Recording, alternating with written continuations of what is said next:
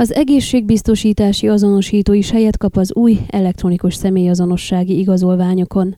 A lakosság augusztustól igényelheti az új elektronikus személyazonossági igazolványt, jelentette be Lucian Bode belügyminiszter azt követően, hogy a kormány szerdai ülésén elfogadta az új igazolvány tartalmára és formájára vonatkozó határozatot.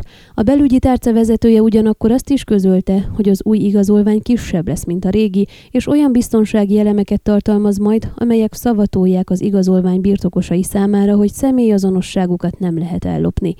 Az új elektronikus személyazonossági kártyán a tervek szerint helyet kap majd egy chip is, amelyre digitális formában rákerülnek az azonosításra szolgáló nyomtatott adatok, név, lakcím, személyi szám, az azonosításhoz szükséges digitális tanúsítvány, továbbá az elektronikus aláíráshoz szükséges digitális tanúsítvány is, valamint a tulajdonos biometrikus adatai, két új lenyomat és egy arckép.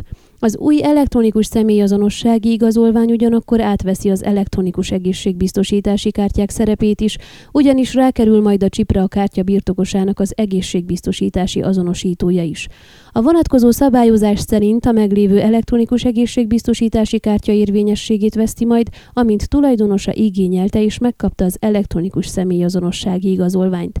Amint arról Dudati Hamér, a Hargita megyei egészségbiztosítási pénztár vezérigazgatója lapunkat tájékoztatta, még nem tudni pontosan milyen egészségbiztosítási adatok kerülnek majd rá az elektronikus személyazonossági kártyákra, ám mivel átvennék az egészségbiztosítási kártyák szerepét, meg kellene jelenjenek rajta tulajdonosának az esetleges krónikus betegségei, vagy például a szervdonorrá válásra vonatkozó nyilatkozat, tehát azok az információk, amelyek az elektronikus egészségügyi kártyával is elérhetők. Ám még az elektronikus egészségügyi kártyán is csak egy modul működik a háromból a személyes adatokra vonatkozó, korábban felmerült ombudsmani aggályok miatt ezért is kérdéses még, hogy milyen egészségbiztosítási adatok kerülnek majd rá az új személyazonossági kártyákra.